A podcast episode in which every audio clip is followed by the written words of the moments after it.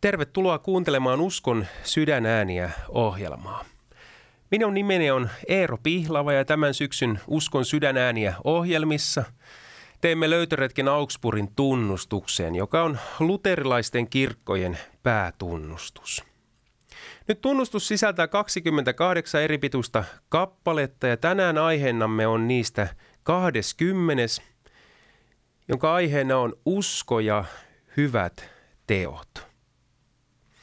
Nyt jos haluat lukea Augsburgin tunnustusta tai luterilaisia tunnustuskirjoja, niin voit tehdä ne muun muassa internetissä tai tehdä niin internetissä sivuilla tunnustuskirjat.fi. Ja jos haluat lukea aiheeseen liittyviä artikkeleita, niin tutustu eh, muun muassa sivustoon luterilainen.net ja sieltä löydät aiheeseen koskevia artikkeleita. Nyt siis tämän päivän aihe vie meidät pohtimaan uskoa ja erityisesti siis tekoja ja uskon ja tekojen äh, siis suhdetta kristityn elämässä. Ja nyt tänään aiheesta kanssani keskustelee pastori Janne Koskela, joka on Oulussa toimivan Timoteuksen luterilaisen seurakunnan pastori. Usko ja hyvät teot, mitä ajatuksia herättää sinussa? Jos nyt tätä Augsburgin tunnustusta ajatellaan, niin, niin tämä oli semmoinen hyvin tärkeä, keskeinen keskusteluaihe silloin uskonpuhdistuksen alkuvuosina suhteessa Rooman kirkkoon. Ja mm. tätä suhdetta piti täsmentää ja selventää. Ja niin kuin tässäkin artikla alkaa, että meikäläisiä syytetään aiheetta. Eli, eli äh, vastapuoli syytti, että nyt kun te sanotte, että ihminen pelastuu pelkästään uskosta, niin sitten tehän äh, annatte ihmisille vapauden ja luvan elää niin kuin pellossa. Kuka enää haluaa olla kristitty, jos ei tekoja tarvita pelastukseen. Hmm. Sillä tavalla on tietysti ajankohtainen asia. Toisaalta sitten minussa itsessäni niin tietysti tämä on jokaisen kristityn arjessa oleva asia, että miten minun elämäni suhtautuu minun uskoon, niin miten minun elämäni heijastaa sitä, mihin minä uskon ja mitä minä uskon. Mm. No nyt tämä opinkappale on ehkä pisin Augsburgin tunnustuksessa. Ja luen nyt siitä vain valittuja äh, ö, kappaleita tässä ohjelmassa ja hyvät kuulijat, voitte, voitte itse sitten lukea kokonaan sen ö, ö, kirjoistanne tai internetistä. Ja nyt ihan ensimmäiseksi tahdon lukea kappale, jossa puhutaan siis siitä, mitä teot eivät voi tehdä. Ja näin siis kirjoitetaan ensiksikin – meidän, että meidän tekomme eivät voi sovittaa Jumalaa tai ansaita syntien anteeksi antamusta ja armoa, vaan sen me saavutamme yksin uskon kautta. Kun uskomme, että meidät otetaan armoon Kristuksen tähden, joka yksin on asetettu välittäjäksi ja sovituksen välineeksi, jonka kautta isä sovitetaan. Sen takia se, joka luottaa siihen, että hän teoilla ansaitsee armon – hyljeksii Kristuksen ansiota ja armoa ja etsii tietä Jumalan luokse ilman Kristusta ihmisvoimin, vaikka Kristus on sanonut itsestään, minä olen tie, totuus ja elämä. Nyt Janne, ehkä sellainen toistoakin pyytää kysymys, mutta mitä nyt siis ensimmäiseksi opetetaan, että mitä ne kristityn teot eivät voi tehdä? Mm, ja tässä on Augsburgin tunnustuksen ihana todellisuus, että kaikki Augsburgin tunnustuksessa pyörii jatkuvasti vanhurskauttamisopi, eli se neljännen uskonkohdan, neljännen artikla ympärillä. Siihen palataan aina uudestaan ja uudestaan ja muistutetaan, että hyvillä teoilla ei voida ansaita pelastusta. Mm. Ne ei vaan ole tarkoitettu eikä kelpaa siihen hommaan. Sen homman Kristus on äh, Golgatan keskimmäisellä ristillä ja ylösnousemuksessa hoitanut kertakaikkisen valmiiksi. Kyllä. No sitten siis tämän vanhurskauttamisen ja Jumalalle kelpaava siis aseman saamisen, niin se siis se perustuu siis yksi Kristuksen työhön meidän edestämme ja us, sen omistamiseen siis uskolla, joka on lahja. Ja nyt uskosta sitten kirjoitetaan näin, että ihmisille muistutaan, että, muistutetaan, ettei sana usko tarkoita ainoastaan historiallista tietoa, jollainen jumalattomilla ja perkeleelläkin on – vaan se tarkoittaa uskoa, joka ei kohdistu ainoastaan historiallisiin tapahtumiin, vaan myös niiden vaikutukseen, nimittäin oppiin syntien anteeksi antamisesta. Sen mukaan meillä on Kristuksen kautta armo, vanhurskaus ja syntien anteeksi antamus. Nyt siis kysyisin, että no mitä tämä siis usko, joka on siis pelastumisen siis se keskeinen niin kuin väline, se omistamisen väline, niin mitä, mitä tässä nyt opetetaan siitä ja miksi se erotetaan tällaisesta historiallisesta tiedosta? Niin, tietysti kun usko on niin keskeinen asia, niin on tärkeää aina kysyä, että niin mitä se sitten tarkoittaa, mistä uskosta on kysymys. Mm. Ja tällaisessa oikeassa uskossa on tietysti on tärkeää sisältö, eli se usko, mikä uskotaan. Ihminen voi sanoa, että minä, minä uskon, ja uskoa nyt vaikka sitten limsa-automaattiin pelastajan. Mm.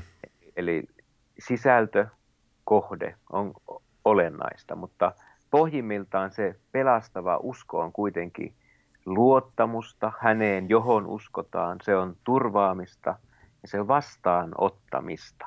Siis se on, kristillinen usko on suhde elävää Jumalaa, joka Kristuksessa tuo pelastuksen ja niin kuin enkeli taivaan virressä sanotaan kaikki taivaan tavarat omillensa mm. lahjaksi ja sitten hän vielä kutsuu elämää yhteydessään kun Jeesus sanoi, että minä olen se hyvä paimen, joka kutsuu lampaitansa nimeltä.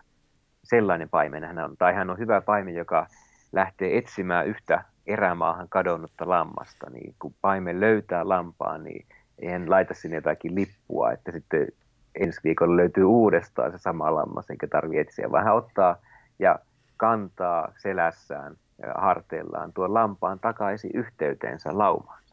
Ja siis näin oikea usko on elämää Kristuksen kanssa.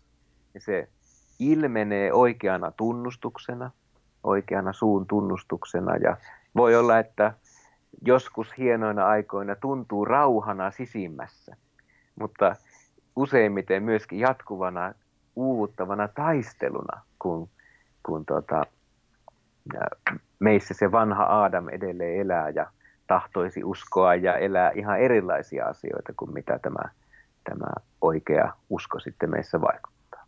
Ja sitten ajattelisin näin, että ennen kaikkea oikea usko aina kutsuu kristityn ja liittää hänet elämään kristillisen seurakunnan yhteydestä. Mm. Ei ole olemassa kristittyä ilman kirkkoa, ilman seurakuntaa. Ja sitten taas seurakunnassa eletään, ei niin, että minun nimeni on rekisterissä, vaan niin, että olen osana Jumalan palvelusta viettävää seurakuntaa. Mm. Sitä on jäsenyys kirkossa. Ja vielä jos saan lyhyesti jatkaa, niin tähän tota, katekismuksessa, Lutherin vähässä katekismuksessa joskus kun luin tuota alttarin sakramenttia, eli Herra ehtoolliseen liittyvää kohtaa, niin, niin siellä minun, silloin jotenkin havahduin siihen ja yllätyin, kun näin niin kuin luterilaisena on, on tämmöinen vahva ajatus Kristuksen todellista läsnäolosta, eli reaalipresenssistä Herran ehtoollisessa, että ehtoollisen leipä on todella Kristuksen ruumis ja e, ehtoollisen viini, siunattu viini on todella Kristuksen veri. Mutta mm. Luther ei sanokaan, että tärkein asia tässä sakramentissa on sana hoc est, tämä on, vaan tärkein sana hänen mukaansa on sinun edestäsi annettu ja vuodatettu. Mm. Ja ajattelisin, että tässä tulee myös tämä oikea uskoero. Perkelekin tietää, että ehtoollisessa on Kristuksen tosi ruumis ja tosi veri ja kavahtaa. Mutta uskova tietää, että se on minun edestäni annettu ja vuodatettu. Minä tarvitsen tätä anteeksi antamusta ja siksi menen nauttimaan se, ottamaan sen vastaan sen lahjan, jonka Jumala antaa. Kyllä. Eli siis uskon kohde kutsuu meitä kirkkoon, koska siellä juuri siis hän antaa teidän edestänne ja mm. teidän siis vuodetetunta verensä tai jakaa sen seurakunnalle. Siellä juuri mm. siis uskon kohde kutsuu meitä sanansa kautta elämään hänen hyvän tahtonsa mukaan ja antaa päästää seurakunnan synneistä ja siksi juuri sinne siis usko meitä johtaa, uskon kohde johtaa. Niin, siis Jeesus, johon me uskomme, on persoona, elävä persoona ja siksi olennaista on hän. Mutta sitten toisaalta tämä sama Jeesus opetuslapsena kysyy, että kenen te sanotte minun olevan? Mm-hmm. Hän on myös kiinnostunut siitä meidän uskon, sisä, uskomme sisällöstä, että mit, mitä me hänestä tunnustamme. Ja molemmat tarvitaan. Hyvä. Hyvät kuulijat, kuuntelette Uskon sydänääniä ohjelmaa ja tänään keskustelen pastori Janne Koskelan kanssa uskosta ja hyvi, hyvistä teoista. Ja nyt siis luterilaiset toteavat sen, että, että he eivät hylkää siis hyviä tekoja, mutta ovat opettaneet, siis tässä uskon kappaleessa toteavat, että opettavat ensiksi sitä, että ne eivät kuulu hyvät teot myöskään pelastuksen perustaan, vaan se on yksin siis Kristuksessa ja hänen turvaavassa uskossa. Mutta nyt Janne, tahdon sitten siirtyä siihen, että, että kuitenkin on, siis on totta, että luterilaiset eivät hylkää hyviä tekoja. Hmm. Ja sanotaan myös aika vahvasti niitä koskien. Ja luen lyhyen pätkän jälleen tätä äh, Augsburgin tunnustuksen tekstiä. Edelleen meikäläiset opettavat, että hyvien tekojen tekeminen on välttämätöntä. Niitä ei ole tehtävä sen takia, että luottaisimme niillä ansaitsevamme armon, vaan sen takia, että se on Jumalan tahto. Ainoastaan uskolla otetaan vastaan syntien anteeksi, antamus ja armo. Ja koska uskolla otetaan vastaan pyhä henki, niin sydämet uudistuvat heti ja saavat uuden mielen suunnan, niin että ne voivat saada aikaan hyviä tekoja. Nyt siis todetaan, että hyvät teot, ne eivät siis kuuluneet pelastukseen, mutta ne ovat välttämättömiä. Nyt missä mielessä teot ovat välttämättömiä, Janne? Niin, tämä on minun mielestä yksi ihanimpia kohtia tässä Augsburgin tunnustuksessa kirkkaudessaan, että niitä ei ole tehtävä sen takia, että luottaisimme niillä ansaitsevamme armon, siis ei mitään tämmöistä instrumentaalista välinearvoa, että tee hyviä tekoja, niin saat jotain, mm. vaan sen takia, että se on Jumalan tahto. Siis joka on kristitty, on Jumalan oma. Ja siksi se, mitä Jumala tahtoo hänen tekevän, miten Jumala häntä ohjaa elämään, niin hän mielellään tahtoo tehdä sen. Ja kun on kysymys tästä meidän yhtä aikaa syntisestä ja vanhuskaasta ää, luonnostamme, niin, niin, niin meidän täytyy sanoa, että tahtoisi usein ei siinä onnistu täydellisesti, mutta silti tietää, että tähän minut on kutsuttu elämään, tekemään niitä tekoja, joita myös minun isäni tekee ja joita hän tahtoo minun tekemään. Kyllä. Siis oikea usko ei koskaan jää toimettomaksi, mm. vaan se etsii lähimmäisen parasta ja Jumalan kunniaa. Ja Kyllä. Koska me olemme hänen omansa, niin me tahdomme myöskin toimia hänen tahtonsa mukaan. Kuitenkin siis on tosi tärkeää muistaa, että pelastusvarmuutta ei näistä teoista löydä, ei edes niistä parhaimmista, koska kaikki mitä me tässä ajassa saamme aikaa ja teemme, jää vajaaksi tavalla tai toisella ja aina synnin tahraamaksi. Niin että jos minä joskus onnistunkin toimimaan oikein, niin heti kohta ylpeys nostaa päätänsä tai oma vanhuskaus nostaa päätänsä ja minä ajattelen, että minä se sentään olen parempi kuin nuo muut. Kyllä. No ehkä tahtoisin vielä sitten tähän siis tekojen ikään kuin määritelmään, kun niitä sanotaan hyvi, hyviksi. Niin mm. Sitten tässä eh, kappaleessa ja Augsburgin tunnustuksessa on hyvin selkeästi tullut siis se esille myös, että kristittykin on edelleen siis synnin, synnin vaivaama ja se riippuu hänessä kiinni.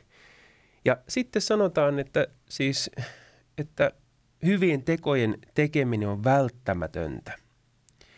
Ja kysyisin, että, että siis miten on mahdollista sitten, että tehdä hyviä tekoja? Siis voiko kristitty näitä tehdä ja miksi ne ovat hyviä?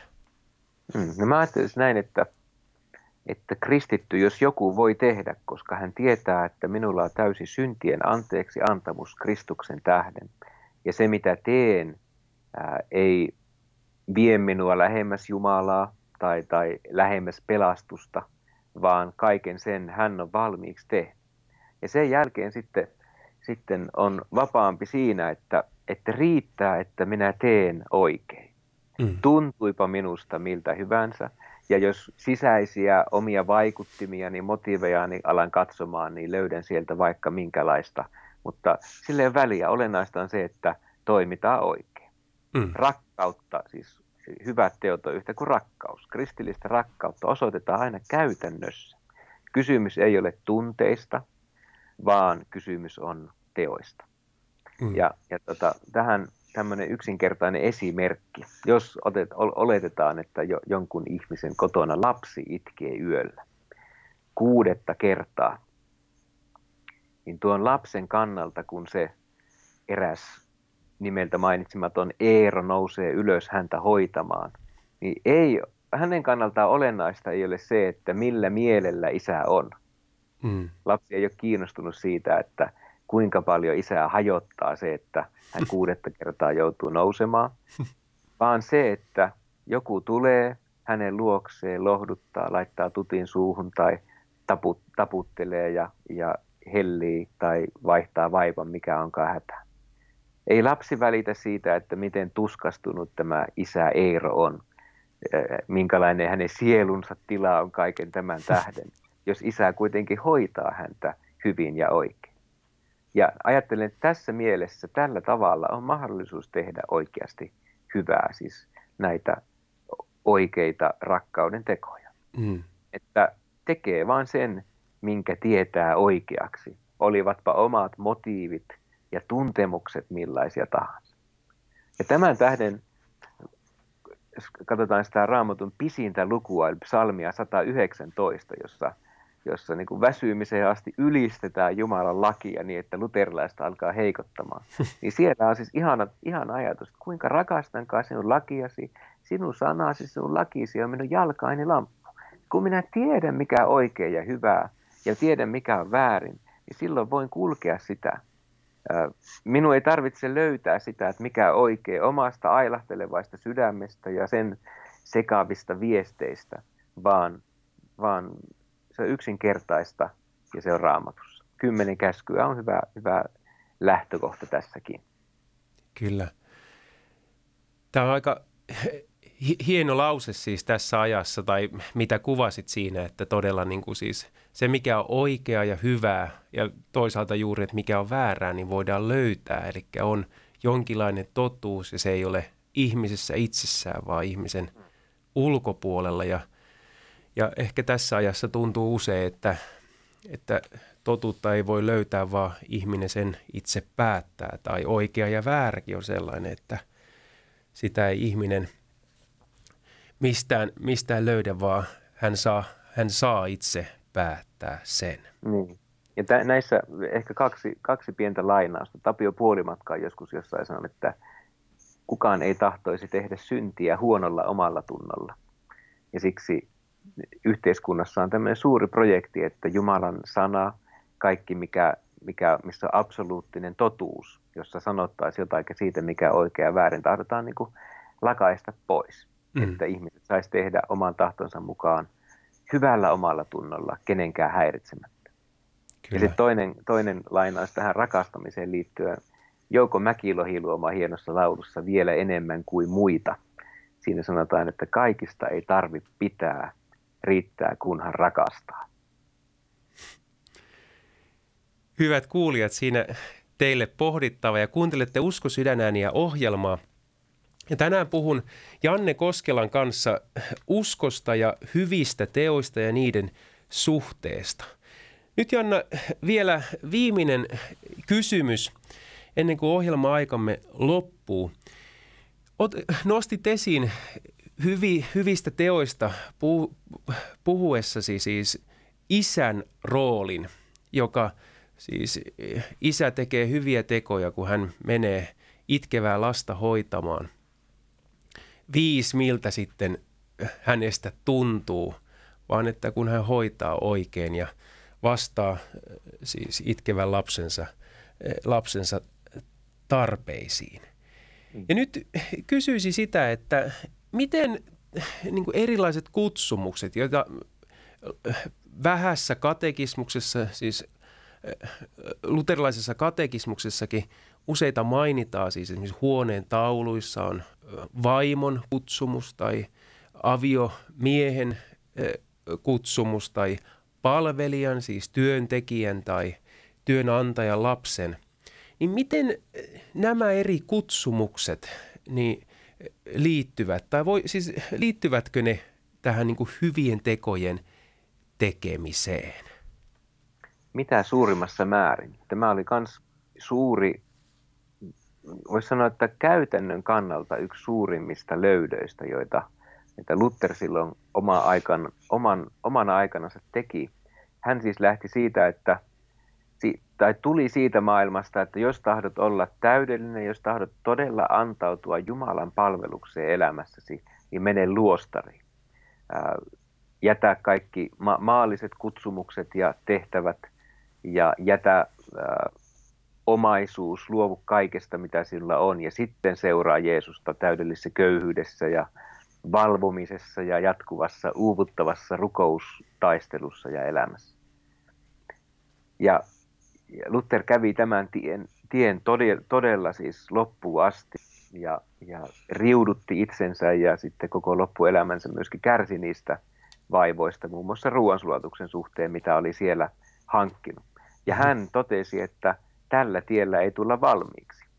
Ja sitten löysi suuren, suurena asiana sen, että, että todellinen, tavallinen, pyhä kristillinen elämä eletään arjen kutsumuksissa.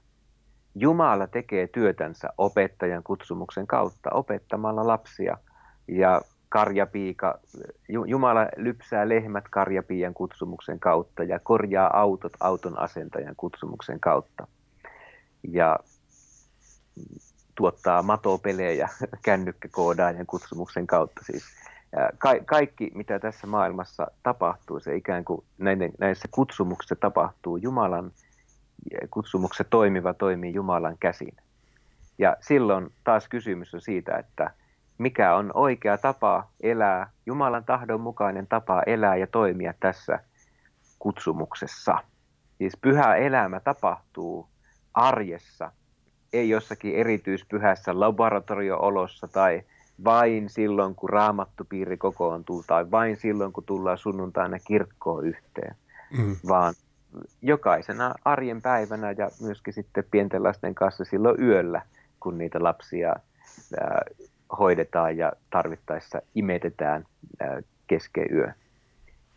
Jokaisella ihmisellä myöskin sitten enemmän kuin yksi kutsumus. Me, me, minäkin olen isä, sen lisäksi olen aviopuoliso, aviomies, sen lisäksi olen seurakunnan pastori, sen lisäksi olen myöskin jonkun poika. Ja kaik, kaikkiin näihin liittyy sitten omat asiansa ja omat vastuunsa. ja käytännön rakkautta, hyviä tekoja tehdään tekemään, toimimalla näissä kutsumuksissa. Eli myöskin ehkä tuo sana hyvät teot, usko ja hyvät teot, niin se, se saattaa nostaa meidän rimaa, että tässä puhutaan nyt jostakin semmoista erityispyhyydestä ja erityishyvyydestä ja, ja jotakin, jotakin semmoista checklistaa Jumala pitää, että mitkä kaikki hyvät teot on tulleet tehdyiksi. Kyllä. Mutta lopulta on kysymys vaan ihan yksinkertaista arjessa, arjessa elämisestä Jumalan tahdon mukaan, tekemisestä sitä, mikä kuuluu mihinkin, siihen minun kutsumukseen ja sen osa-alueisiin.